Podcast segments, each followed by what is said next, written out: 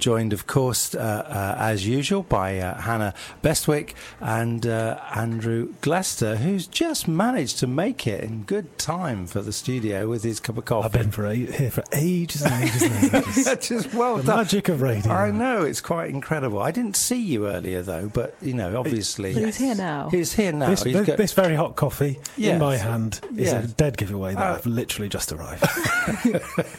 Absolutely, always a pleasure. Always a pleasure to have uh, uh, you with us as well, um, uh, because otherwise there'd be a completely no point whatsoever to uh, doing this show. And we're looking at science in the news, science uh, behind the news.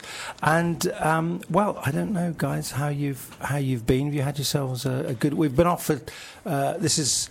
A two-week break. We normally we normally every Monday, but we were off uh, last week because took a none Monday of, off. Yes, we took a Monday off, which is very uh, unusual for us to do that. But uh, so, Hannah, anything exciting happened to you in that two weeks? Oh, I. You've always put me on the spot like It's this. always- I went, always I a went to IKEA. It's always a definition of exciting. Is IKEA? Yeah. IKEA can be very exciting, It was especially when you can't find your way out. Yeah, that's well. That's the whole point. That's the way they design it. The way they do is to force you to walk past every single product, so that you might see something that you want. Yes, yes. And that's the whole whole point of making it a horrible maze. But my, I went with a friend who was desperate to buy a giant uh, stuffed shark toy, and we got that, and that was nice. It's giant stuffed yeah. shark toys. They Just- uh, they just- are the thing of the moment. I, I, I can see that. I don't know. I don't know, but he wanted it, so he's got it now. okay.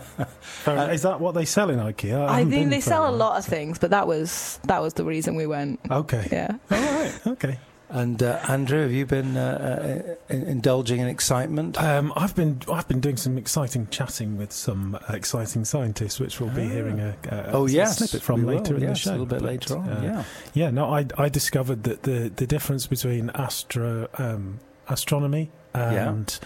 And um, particle physics is getting smaller and smaller. Ah, yes. I'm sure. I thought you were going to say Wait. astrology for a moment. No, I Hi- wouldn't say because that. that would be really interesting. I would literally never you'd say said that. I was going to say mean- astrophysics. That's Do you mean that the meant. diff- the the gap between them is getting smaller or smaller, or like the difference is that one of them's big things and one of them's small things, and that's why the difference is getting smaller? I, what I mean is, it's a good question. I think what I mean is that they that they are becoming one and the same, topic, Ah, that's cool. or at least converging in part. Okay. I mean, one of the interesting things i- i- i- to me about about astronomy is is that more and more we are able. this sounds odd. More and more we see less and less, in a sense, of the the objects themselves. So you you think, right? Well, I'm looking at the moon. So I can see the moon. Yeah. You know, I can see further afield. We can see Jupiter with our telescopes, and you mm-hmm. know, look at some of the features, and we send probes there. And they, but in deep, what what you could call deep space, which I suspect is a term from science fiction rather than from science, uh, but the further away you go from us, of course, we're guessing a lot about what we're hearing from radio waves and all of that kind of thing, aren't we?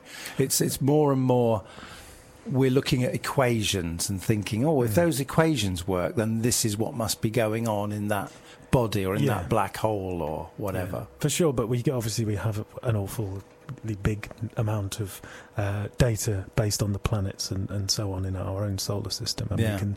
Like if you if you look at the the radio waves coming from.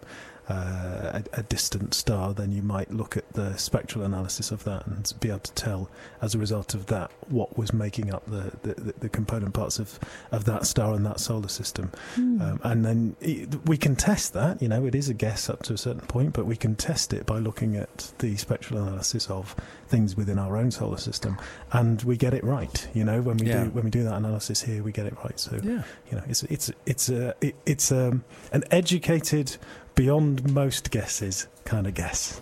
Very, I like it. I like it. Nice. All right. Well, it was a heavy duty start. Uh, Yep. to to the to the show. Well, let's go something. So we're talking about the moon just a Oh, few yeah. moments ago.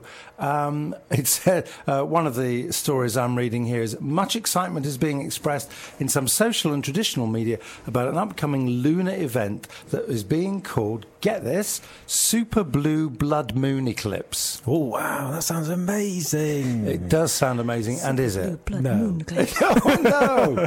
So. so I won't get to see So our this. first story today, folks, is disappointment. It's like that thing, you know, earthquake in Chile, not many dead. Yeah. sort of thing. You know, not a very, not a very exciting headline. No. So it's a bit like that, isn't Yeah. it? What it, it is and it isn't, right? The thing is that all of those words, in a sense, are true. It is Yeah. A super blue blood moon, and that is rare. yeah. But none of the things in themselves are particularly rare. The fact that they're all happening together is rare. Hmm.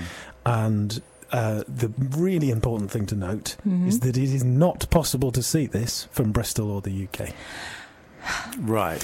Where can you see it from? Well, you can see it from New Zealand, Australia, parts of the Pacific Ocean. So right. if you Okay. have So to it's a travel- southern, Okay. a southern hemisphere. Is there thing. enough time for me to get there to see it tonight? Well, let's. It's not Okay. tonight. It's the thirty-first Oh, of so there January. is. Um, what Yeah. it is, what it is. Yeah, there is time to get there, but I wouldn't. Okay. Let me tell you why. Okay. Okay. So, the supermoon. Mm-hmm. What a supermoon is is obviously as the moon goes around the Earth, there are parts of its orbits where it's closer to the planet Yes. Earth, and that's called a supermoon, which I believe is a term that comes from astrology, which, in my humble opinion, means nothing. But what it, it Oh yes, astrology astrology. means nothing. But that's just my humble opinion based on scientific evidence. Okay. And Do write in to Justified. Andrew Glester. but the the point is that the the moon at that point in its orbit as it will be on Mhm. the 31st of January is at its closest point to earth.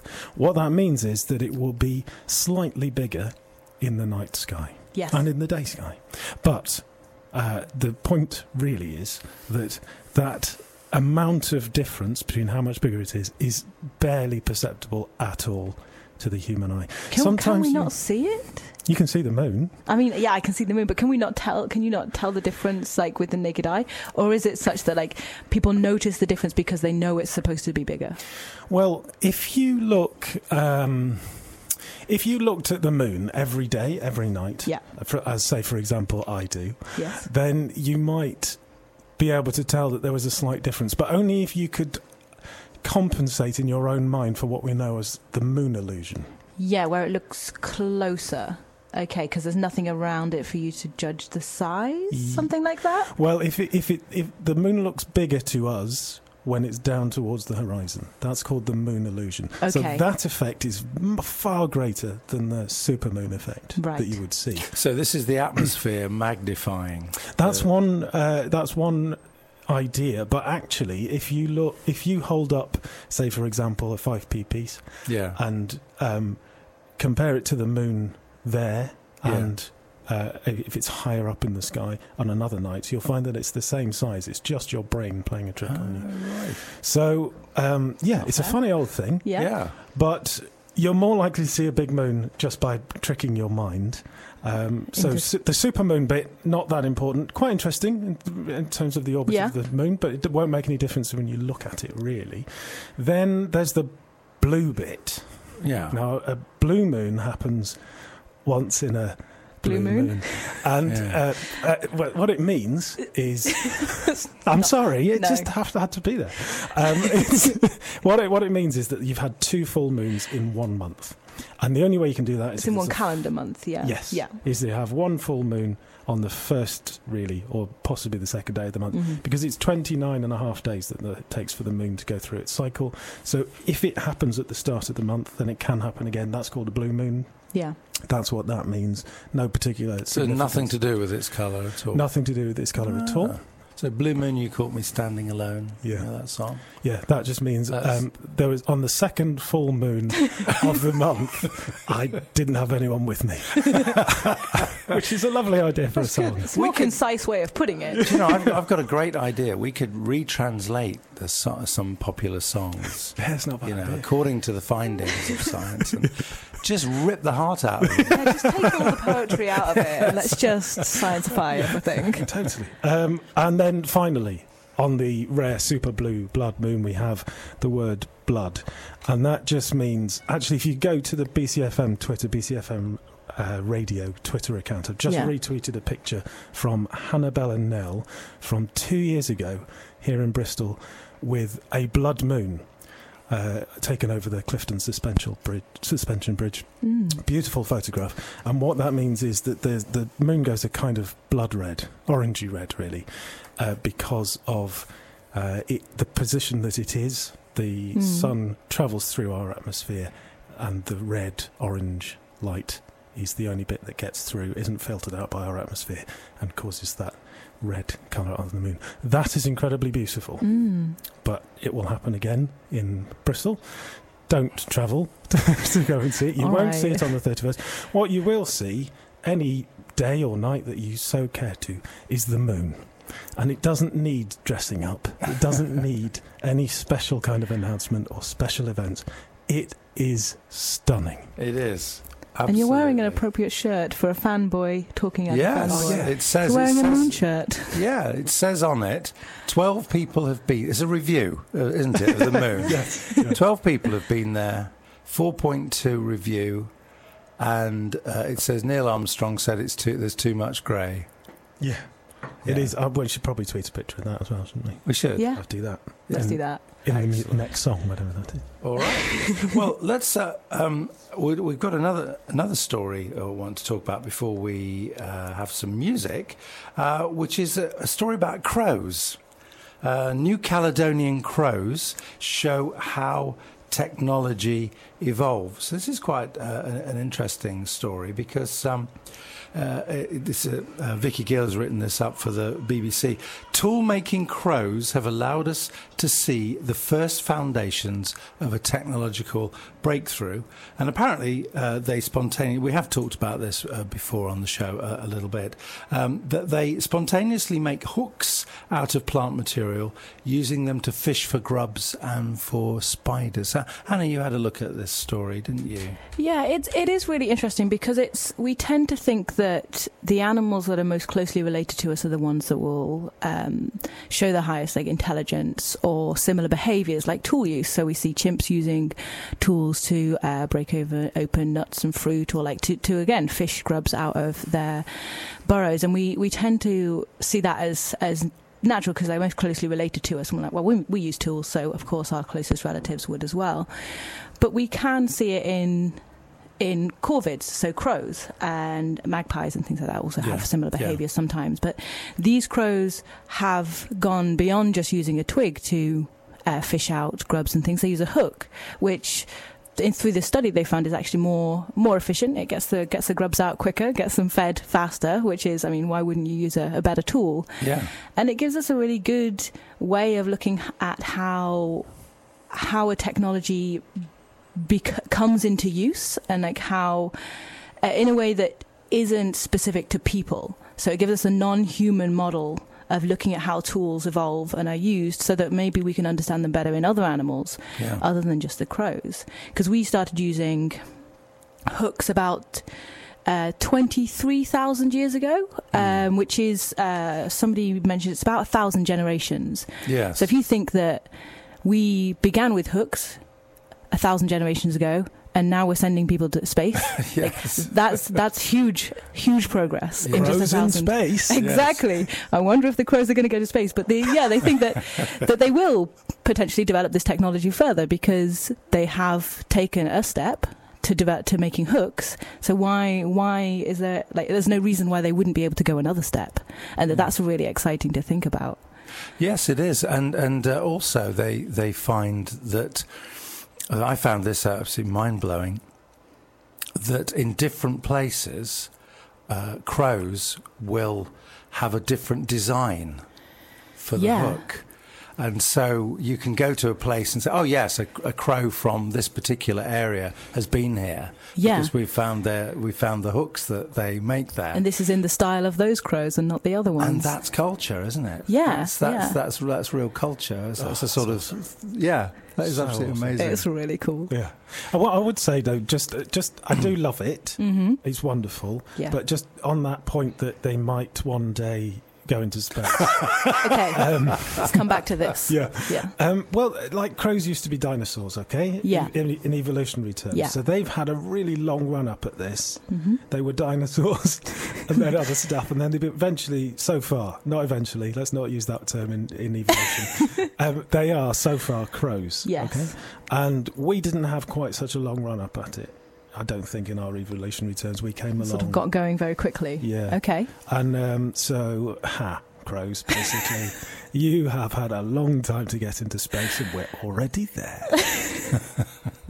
Just So- rub it in their so faces, why don't that, you? crows. Look, they make very nice hooks. Like, don't take that away from them. yeah, no, lovely, lovely hooks. You're listening to uh, Love and Science on BCFM with me, uh, Andrew Glester, and uh, Hannah Bestwick. And me, I am Malcolm Love. I should just say I was who gonna I am. you've stolen just me. assuming, assuming. Everybody knows. of course, they who know I who you are. Of The show's named after you. Of course, yes, that's true. Love and Science. Yes, yes. No, Love and Science is not actually my name. I know you think it's not. Um, so, Andrew, we w- you were uh, saying at the beginning of the show that you've been uh, interviewing an interesting fellow, I have. uh, Bristol University, I think. He is at Bristol University, yes, Professor Dave Newbold. He's head of particle physics and astronomy at the University of Bristol. And, uh, uh, well, to be honest, I was making the podcast for Physics World. Right. I make the podcast for Physics World. Okay, I've good. We've now. got that. Okay. Yeah. And You're the uh, one behind the Physics World podcast. That's yes, I know. Wow. You, you- I, I know you're all thinking I've heard his voice before somewhere.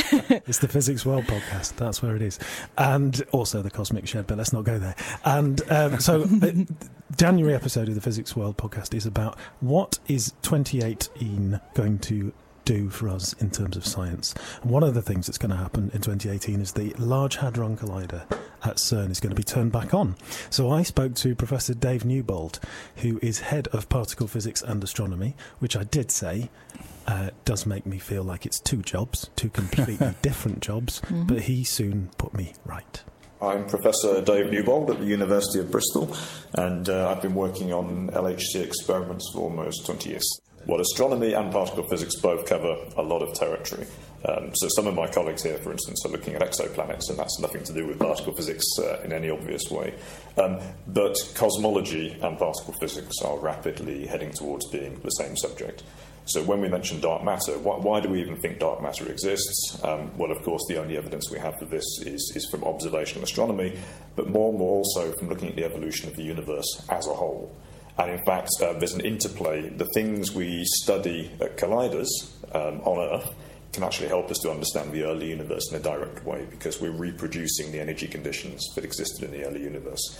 So, this mission to understand the, the basic laws of physics at a macroscopic level is not different to the mission to understand the universe as a whole on the extreme scales which exist out there. It's the same subject, really. Physics that you see every day around you, and perhaps even in the undergraduate laboratory, hasn't changed, but we've certainly changed our understanding of how the universe works.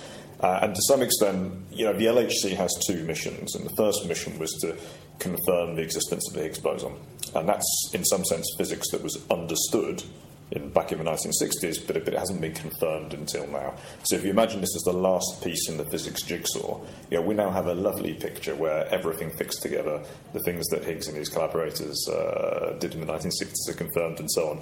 And the only slight problem is we know that at some point all of that stops working. Our mathematical description of nature is just, just nonsense right? at some profound level. So, so now the really exciting stuff starts. So whereas the LHC was a sort of confirmation exercise before, now we're really heading into the unknown. So you're probably going to ask me what is going to happen at the LHC next year, Yeah. and the answer is I have no idea, none Okay, at all. okay. Because it's a discovery machine, uh, and there are many, many possibilities. There are many ideas about what kind of new physics might exist. Um, for instance, whether we can explain dark matter.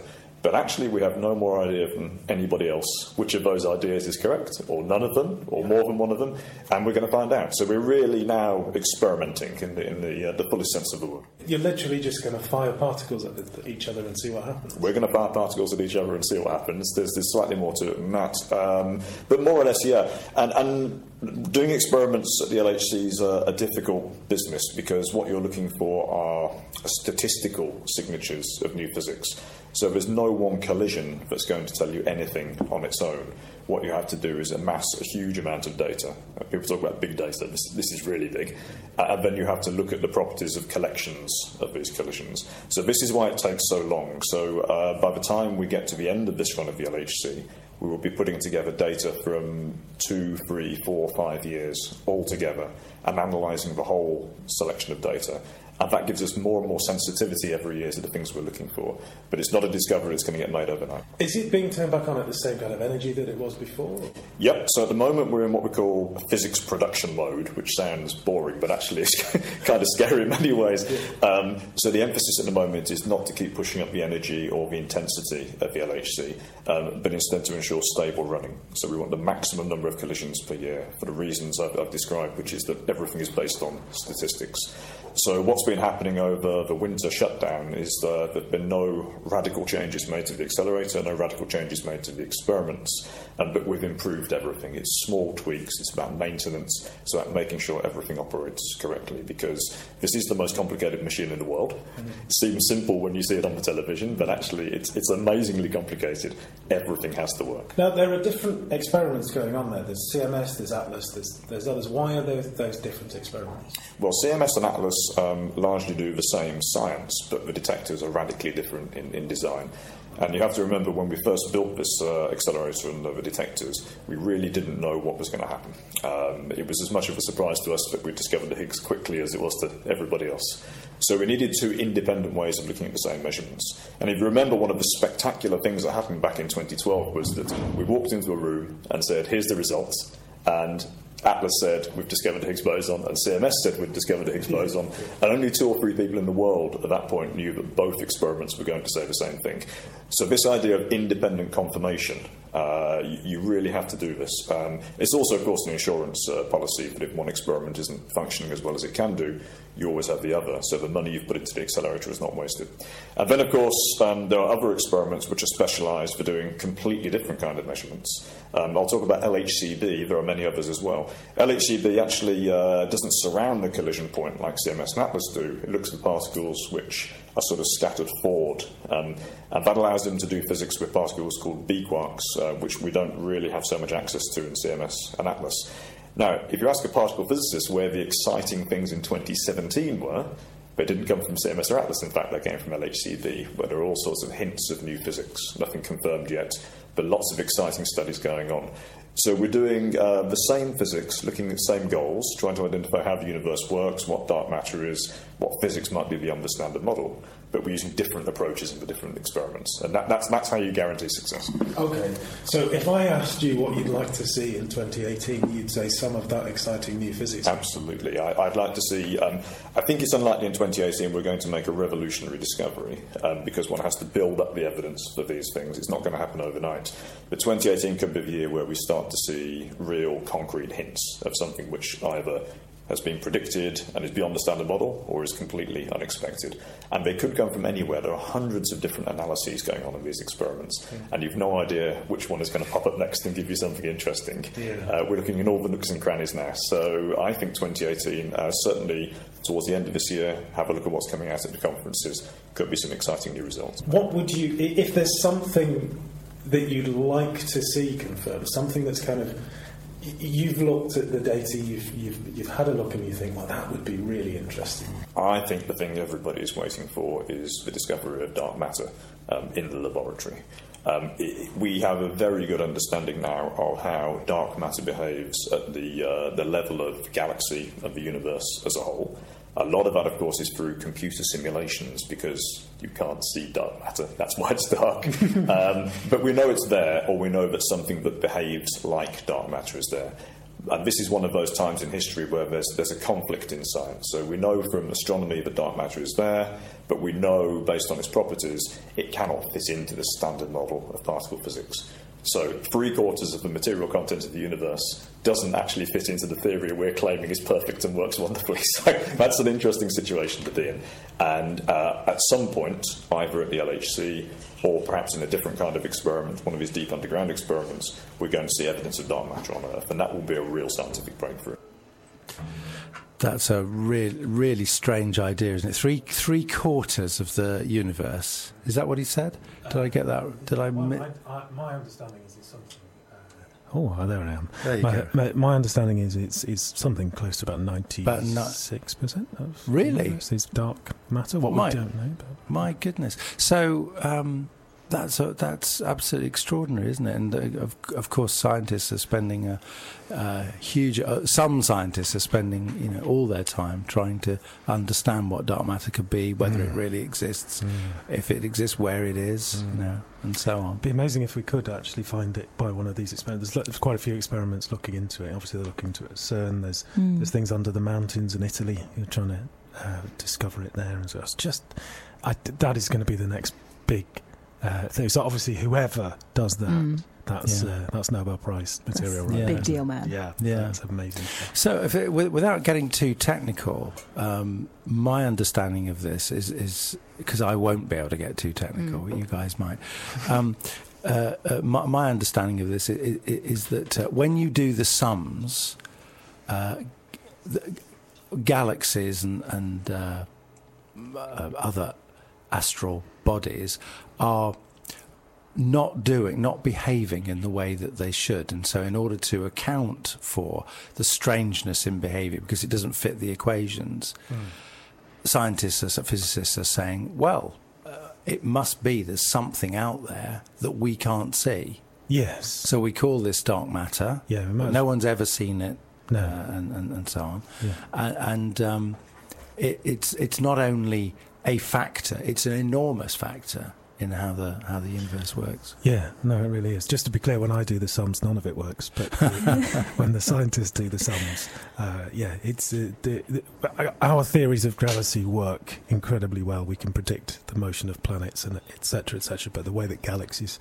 work, if you extrapolate out to that that kind of level, then there are differences, and and and it is this uh, idea of dark matter and dark energy. But just to be clear, uh, those things they're called dark matter and dark energy because we don't know what they are. You might as well call them Ian and Dave because they just Right. 'Cause, Yeah. like, it says nothing I'm- about the qualities. Yeah. fairly sure up until perhaps this point um, that I thought dark matter was just things, astral bodies that for some reason we couldn't see.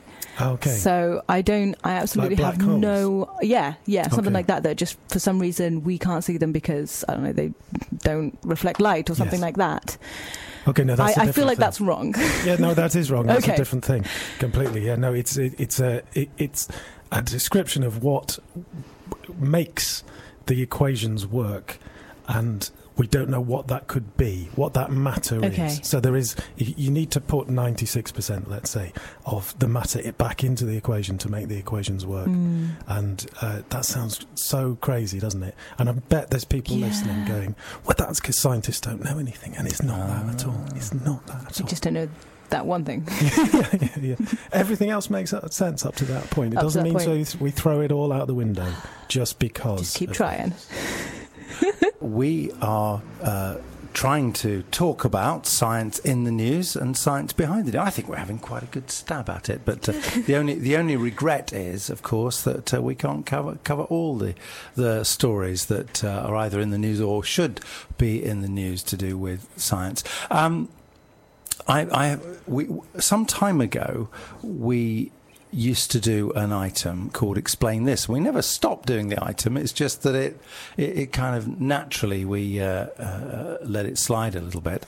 And uh, but I want to revive it because uh, someone contacted me uh, in the week and uh, uh, someone called Fern that I don't know. And she said that she's got a little bit of a problem with evolution and could we explain this? And I took a deep breath and I thought what's this going to be? And and uh, because uh, you know there's so much to say uh, about evolutionary science. But what she said is this what I'm confused about is this surely either an eye works or it doesn't work. So, like a computer mouse, uh, if all the bits aren't there, it won't work. If you take a component out, it doesn't work. So, how on earth does something like that evolve little by little into a, a working eye? So, I'm going to put this to Hannah because uh, you're a sort of biological type. Yeah, it has been quite a, quite a number of years since I did did biology um, at uni, but I will I will give it a go. Okay. Um, it's it sort of isn't the case that it either does or it doesn't work, um, and I would kind of put that down to the fact that there's lots of different stages in the evolution of eyes that we can see where it's you know, not a full eye as we know it today, not a full camera eye like we have, or a compound eye like insects have. There's early stages which are we would class as like a, just a photosensitive patch, a little piece of skin with cells that respond to light, that give the animal the ability to um, tell whether or not it's day or night, or if even let's say what, something. di- what direction to go in? yeah, it doesn't. It doesn't show it Yeah. even necessarily what direction it is. Mhm. Very early on, it'll just tell it if there's shade, Hmm. which can be useful if, say, you are um, a small organism living at the bottom of the ocean, and you'll learn that when it goes dark suddenly for a second, that's something swimming over you that could be a predator, Hmm. which could give you an indication to uh, burrow away. Yeah, or a And that- bus, or your bus has come. Yeah, Yeah, something like that. yeah. And um, then you have other stages where the uh, that we can see through the fossil record, where the eye does change slightly, bit by bit. Still not the eye that we know today, and it might look like it wouldn't work, but it does serve a function of an like of an eye to that that um, organism. So you can get sort of the next stage up from just a patch of photosensitive um, cells. Is like a concave like a cup that's covered in photosensitive cells. And what that does is it means you can you can point at things and know whether or not that way, that way is dark or that way is light. So you'd know the difference between going out into the open as opposed to going under a rock. And that's the kind of thing that you get there. And so actually it doesn't it isn't the case that necessarily the eye um, either works or it doesn't it's that there's lots there's lots of different stages that it does work. So there's lots of different ways that it can work. Hmm.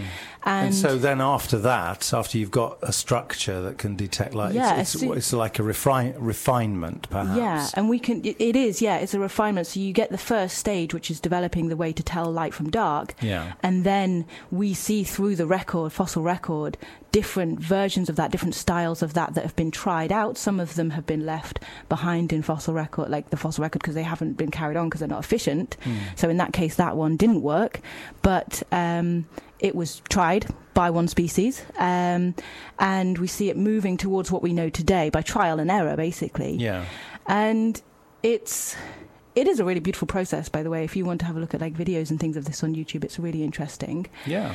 Um, and It's quite interesting as well, isn't it, that, that uh, eyes have, have developed uh, in in at different times in different mm, ways. about I think uh, around fifty to hundred times independently, yeah. a, s- a kind of eye has arisen in like um, evolution. on this planet. on the, on this On planet. Yeah, sorry, Yeah, sorry, yeah, Andrew. yeah. Who knows what's going yeah. on elsewhere? and it's yeah. you know we do even And uh, sorry if I can just Yeah. interrupt here. I think it's quite important to say as well that essentially the the idea of evolution is it's a series of mistakes yeah that most you have little changes in an organism, yeah and most of those are disastrous. Oh yeah huge amounts of and, and, and a few of them work out really well. So, Mm. so say the temperature goes up, or the water you live in is a bit more salty, Mm-hmm. or a plant species dies out, and and and there will be changes in an organism, Mm-hmm. most of which don't help you, but some do. yeah And those who've got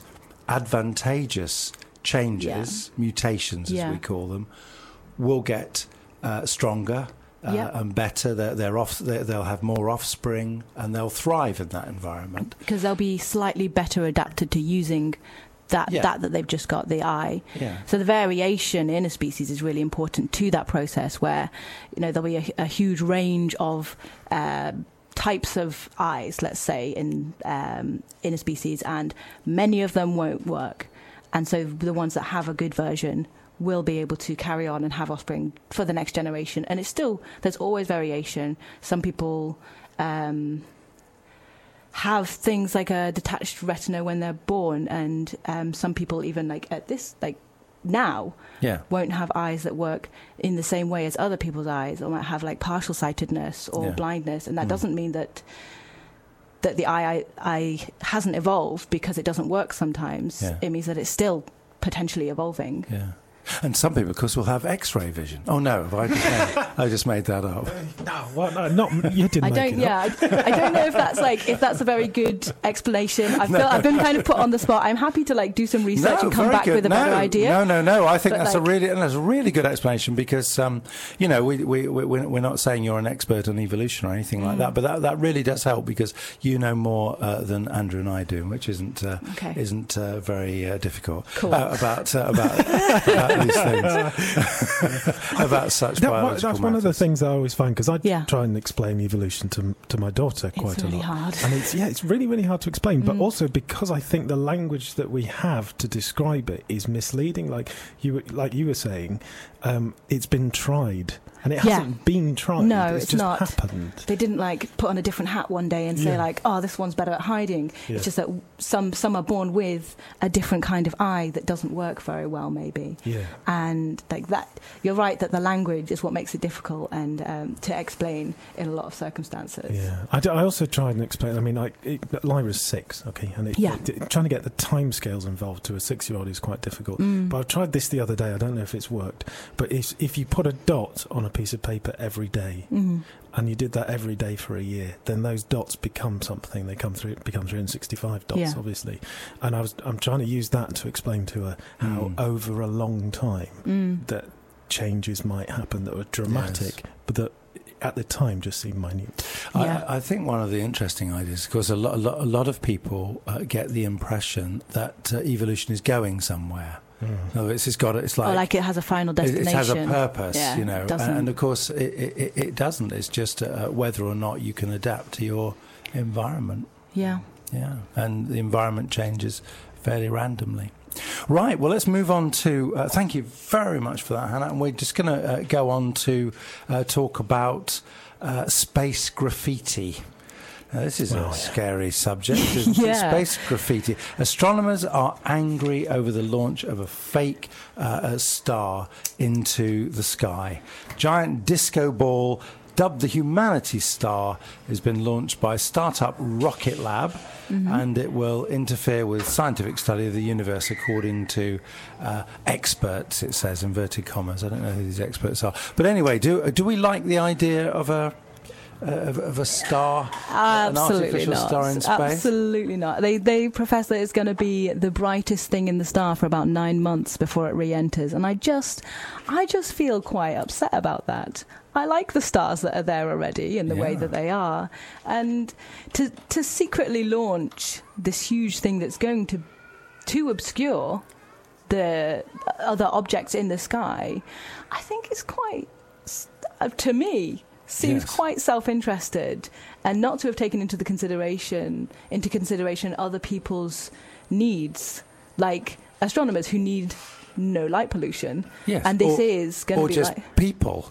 Yeah who likes to look at the stars and don't want like- to yes, yeah, indeed. But, uh, so, Andrew, I take it you're not an enthusiast. yeah let's hear your, your input Uh, okay, I'm going to be Yeah. slightly controversial. All right, Okay. go on then. so I, I mean, it's called space graffiti. Right? Yeah. yeah I would call it space art, perhaps. oh Uh, And street art, I Mm. like. Graffiti, I'm not a fan of. yeah. Um, okay yeah I see the distinction And I, I don't know where I sit on it, to be Mhm. honest. When I first saw it, I thought, oh, that's gorgeous. That's really lovely. Yeah. I'm going to go out into my garden. I'm going to take Lyra out. We're going to have a look at this amazing thing in the sky. And then I thought, hang on a second. Do we need that? And then I thought, well, yeah, some people do, because some people don't ordinarily look up at the night sky and, Yeah. and see its majesty. So if it draws more people up to the night sky, then I can kind of see the argument. But then I thought, okay, but it's light pollution. Mm. And then I thought, well, so is turning on your light. Yeah. So, you know, it, any time you do something that requires light, you're interfering with astronomy. This guy's doing something which is promoting astronomy, which is interfering with astronomy. I don't know where I stand, but what I would say is that I have a plan to Mm. interview this man this week. okay Excellent. I will put your concerns to him. okay And ideally, if he'll still speak to me, then uh, we'll we'll have him on the show next week. and, thi- and this Oh, is no, the uh, just been and this really is the, the Rocket Lab founder Peter Beck. Is this yes, the chap that you're going yes, to be founding? absolutely. Who's uh, who's labelled this as an almost unprecedented step in commercial space exploration. Yeah. I, So- I think where I've landed, Yeah. so to speak, is that I I think it's really brilliant as long as nobody else does it ever again. yeah. Yeah. I think there it would have just been nice to have a little bit more other input into like whether or not to do it rather than doing it in secret and then now it's just there. Yes. It's the sort of thing you think the, a world government should rule on, but Yeah, uh, yeah. there we go. United Nations, maybe. Uh, well, we're joined now, um, as usual, by the excellent John Ford, Welcome. hot from his uh, film production. And um, hi there, John. What film's that then? Well, you know, the old John Ford movies. You know, Oh, you know, that, right. that old tired joke that I come out with almost every, oh, right. every other Oh, week. I've not heard that for Oh, yes. years now. yeah. Very funny. and of course, three, Yes. four, well, probably 95% of the audience have no idea what I'm talking about. Nor a Ford Prefect. That's true. That's true. How are you? I'm very well, thank you. Do I missed you- you guys last week. Yes, I did my best to do some science ah, Oh, did thank you? you. on, on my show after four o'clock last week. Yeah, I think Ah. I failed miserably, but I did my best. Are you are you a big fan of having uh, lights in the sky, artificial lights in the sky? um, interesting um, uh, conversation, but no. I mean, why would you want anything artificial anyway? Yeah. Anywhere. So uh, no is the answer. Yeah, No, absolutely. No, leave it as it is. Yeah. Apparently, Coca Cola were Yeah. were debating the idea of putting a. A, a, a satellite up, which basically flashed saying Coca-Cola. Yeah, can you imagine? It makes me really sad. I- It's I- really like dystopian Yeah. stuff. Just to be clear, I'm very decided on that one. oh yeah. Quite clear. Well, you, you could have one sort of advertising your Cosmic Shed podcast. hey, that's not a bad idea. you know. Oh yes. Anyone got So- any rockets? Uh, interesting show today, by the way. Thank, Thank you. Yes. Is there anything you think we left out? Uh, well, the planets are aligned because uh, no, you didn't leave anything out at all. Um, only that um, I- I've got loads of facts here. I might leave these after for after four o'clock. It's just that uh, this morning um, my wife had cleared out the cupboards of uh, old. Um, that was my phone. I apologise. of, of, of old um, sort of crackers and biscuits and pretzels and stuff Oh, yeah. that we Oh, had left over from Christmas. Oh, yeah. Put Yeah. them out for the birds, and the crows came a swooping. and there was a robin on a. I- I've had a, a huge conifer taken out last summer, and I've left about three feet high of uh, tree trunks. I was going to sculpture it with my chainsaw into something, but I've not got around to it. So it's just level on the top. So I put all these things on the top. It's, it's about what two and a half, three feet in Oh, diameter. wow. It's a big, big Yeah. job, Yeah. right? And uh, I put these things on the top, and uh, all these crows came down onto the ground. But there was a robin on the top pecking away at these things, and I noticed the crows cleverly corralling. Uh, the the robin, if you like, Right. and they were surrounding this thing. The robin Oh my saw them, it flew off, and then they all hopped on in unison onto this thing. So they're being very clever. They didn't Yes. need a little dough hook thing to, uh, to scare to him get off. the biscuits or anything. No, they just like bullied that. But him. Interesting conversation you were having earlier. But look, I did see that on the TV. That was that was very very good. Yeah. And um, uh, and over the weekend, uh, I had some black pudding. Oh, yeah. And uh, and I don't often have black pudding. We had some in the freezer, so I got it out. And uh, I was driving here, listening to the show on the way in, and, and thinking about the black pudding I was. And then you started talking about dark matter. there we go. yeah. Well, we, uh, yeah, the planets were aligned today. I, I've got a quick crow story. I, I was walking across the downs yesterday, Yeah. and I saw a couple go and sit on a bench, and a load of crows, gradually, very slowly and gradually, I could see starting to gather around them. Yeah. And it just looked like a scene out of the And birds. you and I, over a certain age, we got crows feet on, our, on our eyes. And where does the expression "stone the crows" come from? Oh, I No don't idea. No idea. I have no idea. I'm going to find out and let you know after four. Oh, Okay. Excellent. Okay, well, that'll be good. Well, don't forget to stay tuned uh, for Getting Bristol Home with John Ford after the news. And it's time for me to say it's been a great pleasure to have your company, as always. And uh, so it's a, a goodbye from me and from Hannah and from Andrew. Don't forget to join us for the show again uh, next week for some more science in the news and science behind the news. Have yourselves a very good evening and uh, stay with John uh, for Getting Bristol Home. Science.